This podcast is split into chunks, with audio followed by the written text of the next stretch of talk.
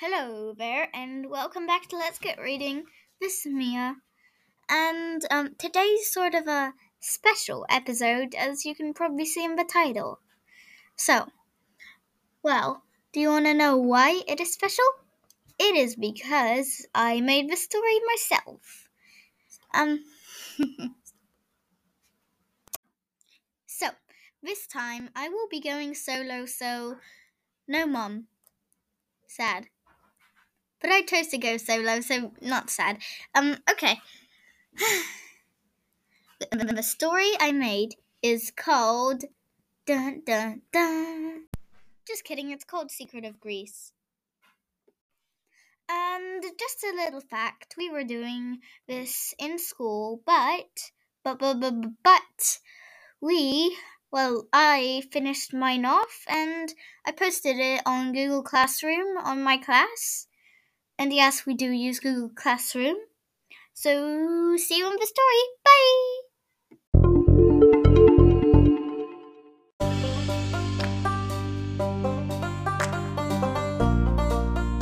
Hello there, we are reading Secret of Greece, and here goes nothing. Like, uh, like literally, there might be some complicated words. So, here we go. Pale rose gold sunset shone brightly at its last moments above the mountains. The plain colors of the upper sky showered over the lower half, with vibrant yellows, oranges, and reds ebbing away as a pancake, a boat, drifted away. Its mysterious silhouette started fading away in the golden sunset. The three friends, Katie, Lola, and Max, trekked along the rough terrain of the colossal mountain. Oh, why did my parents force me on that stupid boat?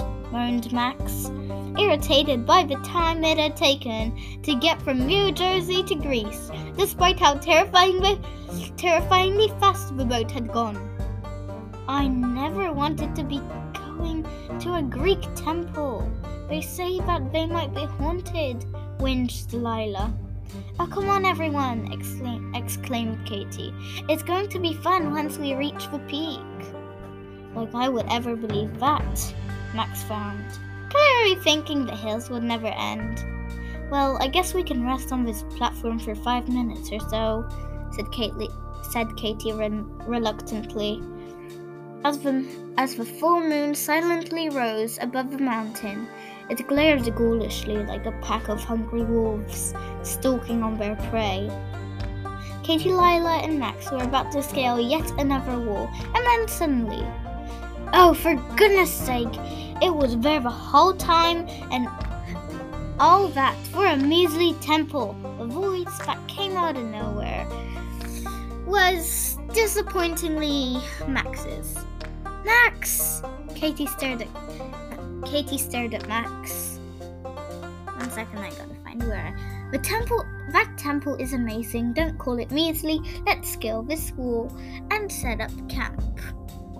By the time they erected their tent and lit a fire, it was nearing midnight. Lila was cowering behind a log by the heat ejecting fire. Bed, she cried. Well, you can. It's a big day tomorrow, said Katie. Katie said calmly. They tread to their tent and collapsed on their soft sleeping bags.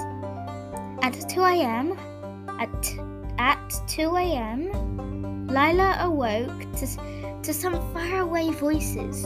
She was curious, but the moment the zip the zip to her tent cabin was at least halfway down, she let out a small eek. It was then when she realized that Katie and Max's tent cabins were unzipped and empty. She edged forward with an intent to exit the tent, but she suddenly heard faint shouting. But all she could make out of it was, Take them to the portal! It was a commanding voice like a general's. Then she had a theory.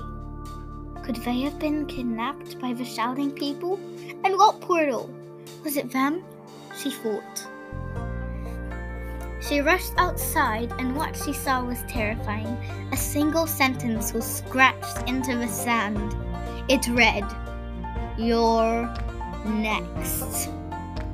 Amidst the horror of a piece of writing was an arrow, but it was unlike the rest of the writing. The sentence was cursive and fancy, but the arrow was rushed and, vis- and disjointed. Could this arrow be a clue left by Max or Katie? On the way back to her tent, Lila tripped. Then, it seemed like the world had froze. Not a single noise rang out from the nearby forest, nor from the sky or sea. Not a single word slipped out of her lips. Nothing happened. So that's it for now. This might be a bit of a short episode. Well, just for now, this is just a short break because um, my throat hurts. I need a little rest. I know it's been only going for like four minutes, like five minutes, uh, but yeah. It hurt a lot yesterday. Had some paracetamol, blah blah blah. Actually, we went ice skating, ice skating yesterday, and that made it hurt worse. Hurt worse. By way, we got a cat now, and I'm nine.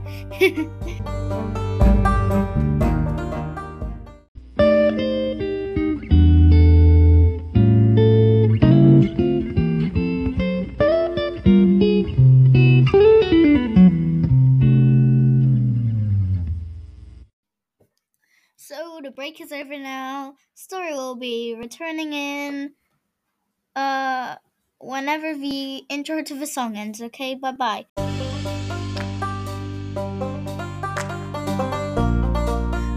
Well, uh, welcome back, and we are going to finish up the story now. Not much left. So, now. Okay, let's return. Three, two, one. Suddenly, a small rodent scuttered by and shattered the silence. She suddenly heard a clash of thunder. She frantically scampered back to her tent. The sky was battling a fight of thunderclaps and uproar. Lila couldn't sleep. Was this the end? Where had Max and Katie gone? Were they dead? Another long silence occurred, but this one more longing, more painful than the other. Something, something had begun.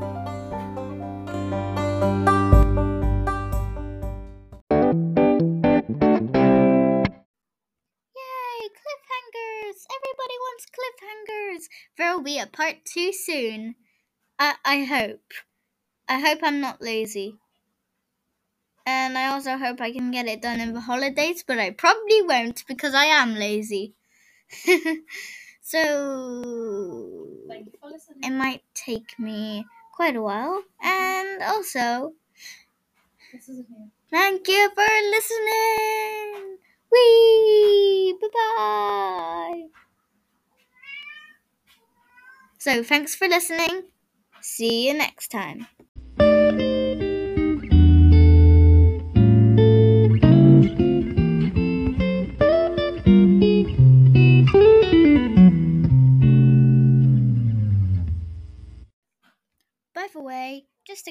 If some of the voices in the story sound a bit cringe.